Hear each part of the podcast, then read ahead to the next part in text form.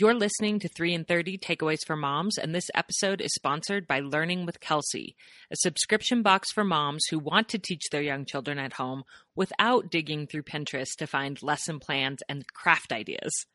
Kelsey, a mom and early childhood educator with 10 years of experience, curates the most effective educational activities for you and sends them to your doorstep with all of the materials you'll need. It's brilliant. She has a box for toddlers, preschoolers, and kindergartners, as well as a general craft box that goes along with seasonal monthly themes to keep your child busy and engaged in learning. My little sister Laura recently tried the Craftivity box with her three little children, and she said this about it. For a non crafty mom who hates messes, this box is a perfect solution.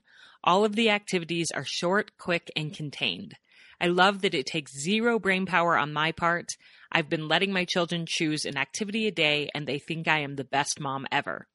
And for the record, Laura really is the best mom ever, and I'm glad her kids can now see that. If you want to engage in meaningful learning and fun at home with your kids, you can get 50% off your first box with the code 3 in 30. Go to learningwithkelsey.com, that's learning with K E L S E Y.com, and enter the code 3 in 30 at checkout.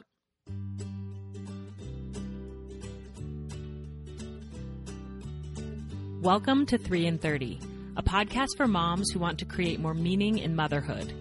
Each 30 minute episode will feature three doable takeaways for you to try at home with your family this week.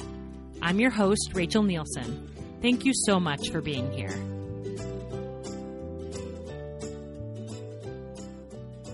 In last week's episode, I started out with a little known fact about me that I was born in an ambulance. And in today's episode, I'm going to start with a little known quirk about me. I have an endless catalog of songs in my head, and around my family and friends, I am frequently known to burst into song at the mention of a word that reminds me of a song lyric. It's like a never ending game of word associations that never ceases to be amusing to my husband Ryan.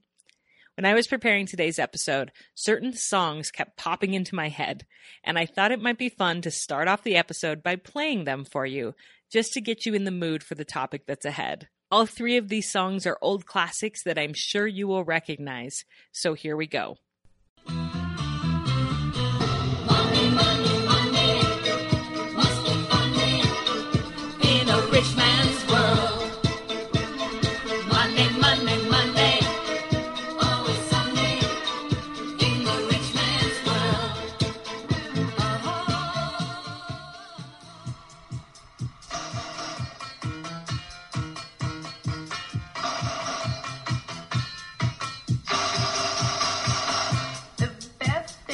Life for free. But you can give them to the birds and bees. I want money.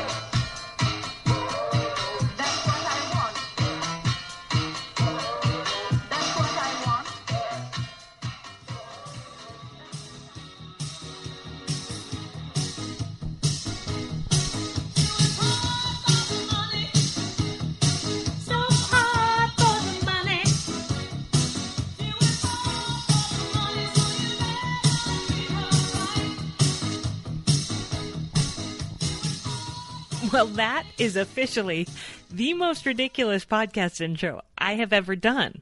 I hope you heard me singing along in a few spots. And it occurred to me as I was listening to those songs just now that there probably are plenty of millennial moms out there listening who do not recognize those songs, since all three of them are from my parents' generation. I think that means I'm getting old. But anyway, I hope that lighthearted introduction helps us to take a deep breath as we head into a topic that can often feel heavy, and that is money. My guest is Sara Payne, a certified life coach, podcast host, and mom of four, who will be talking to us about how to have a more abundant mindset around money, instead of always feeling stress and scarcity when this topic is brought up. In last week's episode, I talked about how much I struggle with having a scarcity mindset around time. It's so easy to think that there is just never enough of it. This week's episode is a continuation of that theme, and I can't wait for you to hear Sara's incredible wisdom and insight. Before we jump into the interview, since this has already been a rather non traditional introduction, I want to give you a bit of a personal update. I sent this out to my email list last week, but I want to acknowledge it here as well. I don't often give personal updates here because I want to keep the episodes brief and to the point, but I also know that you guys care about me and are invested in my family, and I can't thank you enough for that. So here's my quick update. You may know that my husband Ryan and I have been wanting a third baby for over five years now. But that is just not straightforward for us because I struggle with infertility. My oldest son was adopted, and my daughter was conceived with IVF. And then I had a whole bunch of health problems that made it so that we couldn't do IVF for years. Those health problems are finally under control, and I was scheduled to do IVF in October and really looking forward to it when, of course, a wrench was thrown in the plans and I got kidney stones, which again has been a chronic problem that I've had. And so I can't do IVF until my kidney stuff is resolved. So hopefully IVF is going to happen in early 2022, but I just wanted you to know that if you've heard me talking about it here and there and you've wondered what's going on, I just wanted to give you the update on that. I'm feeling okay. Physically, I'm feeling okay. This time around hasn't been nearly as painful as other times with the kidney stones. I hope, fingers crossed, that that continues. And even emotionally, I'm disappointed for sure, but I feel like I'm somewhat resigned and even peaceful with understanding that my fertility has never really been in my control.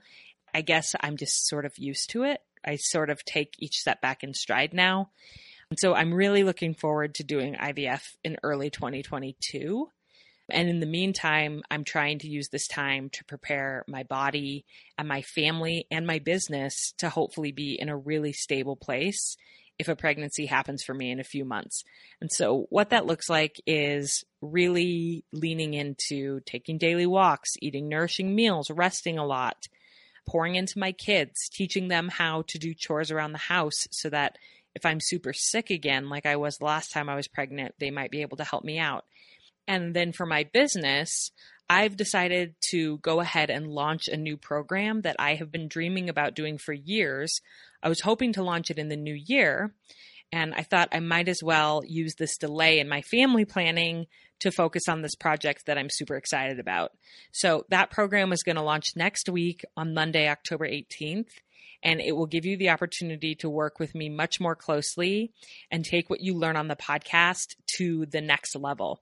I'll be teaching you how to find more joy and fulfillment in your unique gifts and purpose, how to have better boundaries with others, with your kids, with yourself. And how to just have more fully and authentically loving relationships with your people. I can't wait to tell you more about it next week, but I wanted to give you a heads up that this is coming. I'm making the most of this time that I have to wait for baby number three. I have a lot of hope that this will eventually happen for our family, and I'll keep you posted, of course. I just want you to know that you're not alone if you are facing infertility struggles, if you are facing setbacks and unexpected turns in whatever your life plans are. I'm right here with you, rooting for you, and I know that we can get through this. So, thank you so much for caring about me, and I hope that I will have happy baby news for you in just a few months. And with that, let's dive into today's episode. I'm not going to sing you any more cheesy songs about it. Let's hear from Sara. Three ways to change your money mindset today. Here we go. Sara, welcome to 3 in 30. I am so excited to talk to you today. Oh, thank you for having me. I'm excited too. Well, this is a topic that I feel like can be emotional for people. Talking about money, a lot of it can be tied even back to their childhood or to their family of origin or hard things that they've gone through that have persisted in their mindset into adulthood. And so I really want to respect that today. And I hope that this is a healing conversation for people as they kind of re envision their relationship with money and choose to have a more abundant view of it. So, what is some of your experience with this topic, if you don't mind, before we jump into the takeaways? I love that you mentioned that most of us do have a lot of our money beliefs that go clear back to childhood, right? Mhm. And that we picked them up before we ever knew we had a choice whether or not to believe them, you know? Mhm. And I find that people do have really emotional responses to money. And if you think about it, it makes sense because we're sent all sorts of messages about money, like Mhm. everywhere in our society, right? And it's like people who have money are better, but then they're also greedy. So we want what they have, but we don't want to be like them and all sorts of mixed messages about what money is and it can bring happiness, but it's also the root of all evil. And so it makes sense that people have some shame around it. And then there's some secrecy and it really is something worth unpacking in your life. Mm, Yes, absolutely. So, what is your first takeaway for how we can change our money mindsets? Yeah, my first takeaway is to take an honest look at your relationship with money. And I Mhm. like calling it a relationship because it kind of becomes more alive that way. And I like to ask people like, what's the story and myself as well? What's the story that you're telling yourself about money? Like if money were a person, how are you talking about it? Mhm. You know, to your friends and in your own head? Like, do you say things like, you're never enough for me? or why can't you give me more of what I want? Do you avoid money because you don't like what you see when you take an honest look at like your bank account or how much you've spent in the last week or month? Do you spend money carelessly anytime you get it? You know, my mom used to say that money's burning a hole in your pocket, right? Do we like get rid of it as soon as we have it? Or do we nurture it and watch it grow or save it to purchase the things that we really care about? Mm. And I think it's just interesting to, to take a look at it as if it were a person. Like it's kind of like a silly little exercise, but really like, how do I talk about money? And if it were a person, like, would I want someone to say those things about me or would I want people to overhear what I was saying about them? I think it's a really important step to just consider that, to consider how we talk about it. I think that if we just drop all the drama around money, like what if it were just a number on a spreadsheet versus like mm-hmm. connecting it with our value a few years ago when I first started doing work to change my own money mindset, which I want to add that I do all the time. I, it's not like this box that I've checked. It's something that I'm continually revisiting, just like my relationship with my husband or my children. But my main thought used to be like, there's never enough.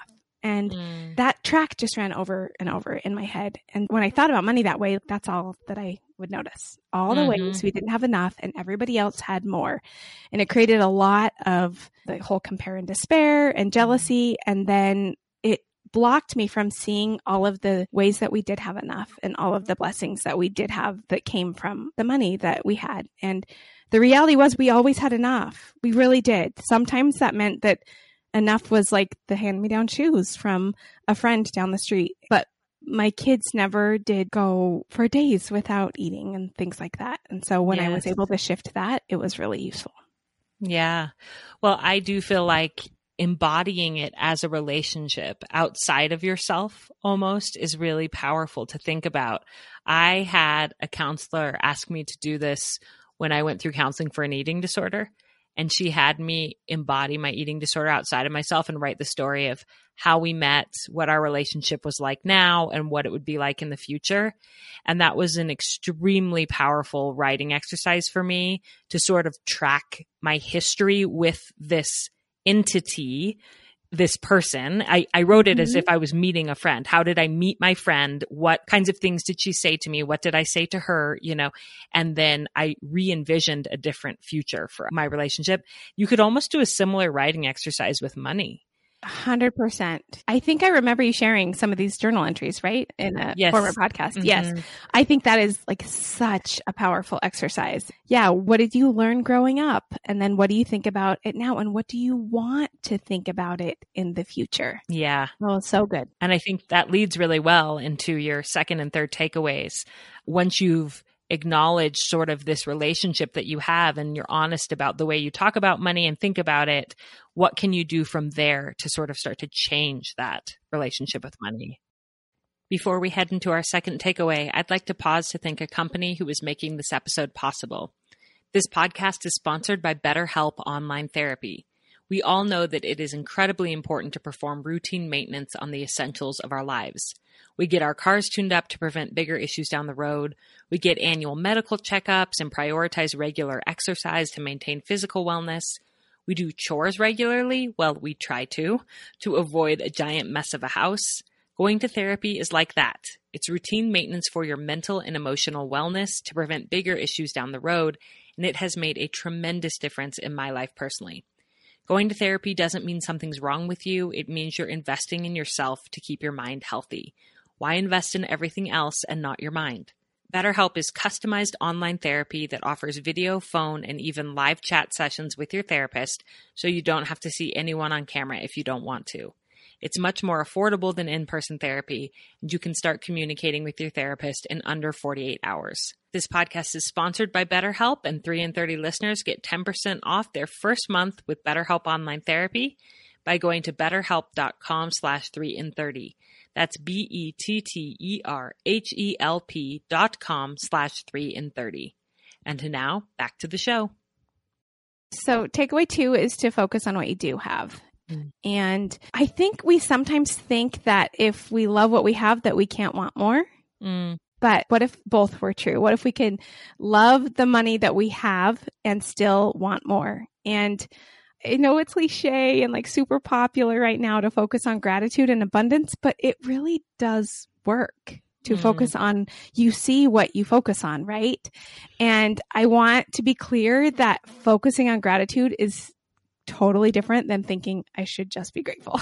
because mm, we say that a lot. I know I should just be grateful. And that's just a recipe for shame, that whole shoulding ourselves. But when we take a minute to pause and just recognize that what we have in any given moment really is enough, then we're able to focus on what we have instead of what we lack. mm. I remember a few years ago when we were deep in six figure debt. My husband had just finished his medical residency.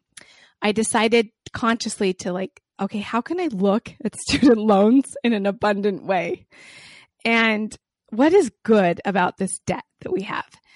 And as I asked myself that question, at first I was like, nothing, absolutely nothing, right? And I could commiserate with all of our friends from med school and residency and be like, this is terrible. We'll never get out of this. I remember once watching an episode of ER that totally dates me way back in the day. And a resident asked George Clooney, when did you pay off your student loans? And he's like, I'll let you know. And I was like, what? like he's been practicing forever.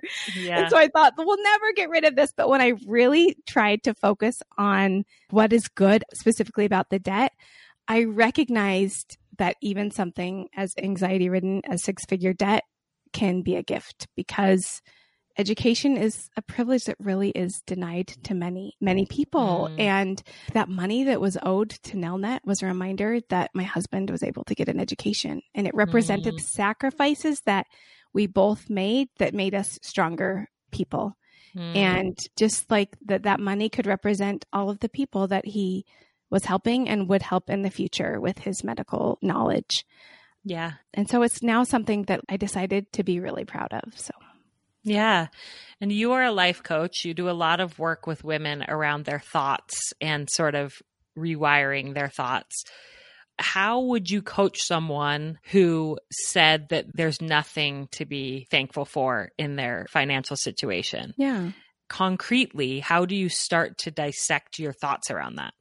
right. No that's such a good question. And i think the first place i would start is just to ask them when they think about their financial situation that way like there's nothing to be grateful for. Like how do they feel? I know mm-hmm. when i think that it's so debilitating Mm-hmm. right? And it just closes us off to that smartest, most ingenious part of our brain that can see outside of our current situation. And so I think that's where I would start. And to bring it back to the relationship, it's similar to if someone came to me and said, There's nothing redeeming about my spouse, nothing, Mm. right? And instead to just, well, let's just slow down. And okay, you can think that, but let's figure out how you feel when you do think that. And then what if you were wrong? What if you were willing to be wrong? What if we could just Mhm. wiggle that loose just for fun? I like to say, what if we could just play for a minute? You can totally always go back to believing that there's nothing redeeming about your financial situation. But for just a few minutes, let's just talk about what if there were? What Mhm. comes up for you? Yeah. Yeah. I feel like something that I hear life coaches say is, is that thought serving you? Because thoughts don't necessarily have to be true as long as they're serving us. Right. You can decide in some ways what you want to believe because of the way it makes you feel and the action that it causes you to take as a result of that thought. Like you could look at your your bank account balance and you could say it is true that there's nothing redeeming about this. Mhm. Okay, but how does that help motivate you to change, help you to operate in the world in a way that is hopeful Right. versus choosing to see it a different way? But sometimes we hang so tight onto our thoughts. Even if they aren't serving us, we hold on to them really, really tightly. hmm So this may be one, like you said, just get curious about and play with what a different thought could be and see how it feels. Is that what you recommend to your clients to do? Yes, for sure. And when I notice a client is really holding tight to a belief, we all do this. I totally do this in my own life too, right? And even if it's so painful, sometimes we're just like, no, it feels so true. I don't want you to take it away from me. When that's the case, I just like to ask myself and my clients, okay, well, what else is true? Like, Mm. okay, you don't have to give that up. I would never take that away from you, but what else is true? Like, what else is true about your money situation, right? Do you have a roof over your head right now? Yes or no? And if you don't, then are there people who are helping you take care of those needs, right? You can always start and find something redeeming about your situation if you're willing to look for it. And you can Mhm. find nothing if that's what you're looking for too. Yeah. And you can sit in hard emotions as well and say, this week, I want to feel really sad about my financial situation. I'm choosing that consciously. This is really, really hard. And then maybe in a few days after I've processed that emotion a little bit, I'll want to make a different choice, create a new thought around it. But we don't have to ignore those emotions, but we just want to have some clarity around what our thoughts are causing us to feel and how they're Mhm. causing us to take action. and show the up in the world Yes. totally and i love what you said about sitting with your emotions because isn't it so powerful to just give yourself permission to just be like i'm just going to be sad right now instead of Mhm.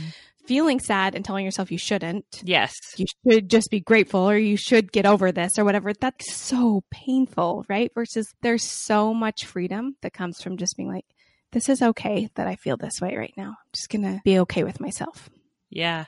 And I do feel like I feel a lot more grace for myself when I do trace back my history with something. It helps me to understand. So if I trace back, oh, the reason why this is hard for me is because this was really hard growing up, or I had this situation that was painful, or I witnessed this thing that I- have a lot of sadness around from my childhood. It gives me compassion for myself Mhm. instead of being like, you are so weak. Why can't you just snap out of it and choose to think differently? So, kind of investing in exploring that relationship and also creating what you want for the future is really powerful. One thing that came up as you were talking, particularly about if we go back to like being so compassionate with ourselves about where we first developed these beliefs, you know, that that can be really important. I think we can do that without getting angry at our parents. Yeah. We can be kind and loving, believing, okay, they did the best they could with what they had. And I want to teach my kids a different way.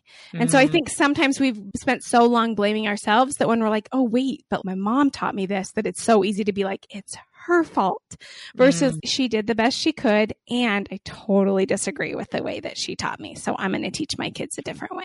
Yeah. And so often those experiences from our childhood may not have been something that our parents did wrong or taught us wrong. It might be just circumstances were such Mhm. that the money was just really, really tight. And that may have a long term lasting impact on you, but it's nobody's fault. And it's our responsibility to sort of heal those things and move forward.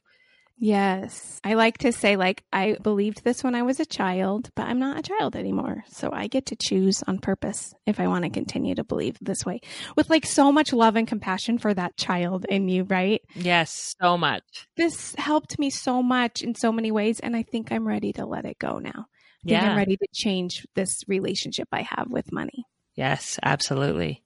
Which I think leads really well into your final takeaway. Yes. And my final takeaway is to stop spending so much time worrying about not having enough money and instead ask yourself some more useful questions. Mm. People say this a lot now that worry pretends to be useful, right? And so we, we worry because we think that it will prevent something from happening in the future. But Mm. what it really does is it just robs us of the current moment, right? And if we take that energy that we spend worrying about not having enough money and instead think creatively about how you can put more value into the world and create more money if you want to, then that's just such a better use of our brain space, right? Mm. I like to believe wholeheartedly that we live in the greatest time in the history of the world, even in the middle of a pandemic. Like if you look at the history of the world, I'll take this time. And I don't want to diminish any of the really hard things people are going through, but there's never been a better time to be a human being on this planet and I would say to be a woman than there is now Mm. that I remember hearing Rachel Hollis say, all you need is a computer and an internet connection to create something valuable from the comfort Mm. of your own home. And I was like, what? Is that true? I really want to teach my children that it's fun to make money, that money doesn't have to be hard. Like sometimes the things we just say, they seem so heavy, right? Mm. We live in an amazing world where there's never been more opportunities to creatively make money than there are now. I mean, you are a living example of that, right, Rachel? You can be a mom and you can have a business that changes people's lives if you Mhm. want to. Yeah. I remember that as a kid, my mom totally described me as a chronic worrier. She would be like, Stop worrying, you're going to get ulcers. And I didn't even know what ulcers were. I was so young. But my point in telling that story is that if I can change my worrying ways, then Mm. anybody can. I think it's important to ask ourselves, what if I could do something and still be a mom? And what am I secretly passionate about? What are my deepest, most secret desires? And if I could create anything and not be afraid, what would I do? I was Mm. recently watching Sara Blakely, who's the founder of Spanx and one of the most successful female entrepreneurs in the world. I was l- watching a masterclass by her and she she asked these three questions when finding your purpose. She said, "What do you enjoy? What are you good at? And how do you want to serve the world?" And she said, if that third question, "How do you want to serve the world?" doesn't bring up much for you, she said, "What breaks your heart?" That will almost Mm. always bring things up for people if you ask your brain good questions, then it's going to offer you up some really interesting answers. And so I just would like to offer to all of your listeners that instead of spending so much time worrying, what if you could spend time and energy creating something that were valuable? Yeah, I have heard a business coach, her name is Rachel Rogers, and she talks about how, as a business owner, you can operate from sort of a scarcity mindset around money and revenue. And this is true for non business owners as well. Mm-hmm. Or you can operate from more this abundance mindset where she said, if there's something that you want for your business or for your life, instead of thinking that's so expensive, I can't afford it, think, what can I do to earn the money to have that thing? She has you go through this workbook and brainstorm all of the different ways that you could add value, all of the different things that you could offer or sell in order to add value to afford the thing that you're wanting. So if you want to go to a workshop or something, figure out, okay, the workshop ticket is $100 or $150 what could I do to earn $150 so that I can access that opportunity that I would love to be a part of? I could babysit. I could teach piano lessons or edit college essays for friends if I have that skill set. Or I could do laundry and iron for people for a month to do that. Whatever it might be, Yes. what can you do to bring in that money to make it possible instead of always thinking, I can't? It may be true you can't afford it yet, but when you break it down, sometimes you're like, oh, that actually is quite possible to figure out how to make a hundred dollars this month so that I can go to that thing in most circumstances. I do always want to acknowledge that there are situations that sometimes families truly cannot make that happen. But I think more often than not, we tell ourselves that we can't when with some creativity and like you said, putting the energy there instead Mhm. of on the lack, then you can get creative and figure out some solutions to make those things possible. So often as women, we hesitate to spend money on ourselves when we gladly spend it on the hobbies and talents of our children. And the But- development of them, right? Yes. Yes. And you can invest in something that will make you really happy. Mm-hmm. And you can figure out ways to afford that if you get creative. Yes. Well, Sara, if listeners want to learn more from you, where can they find you?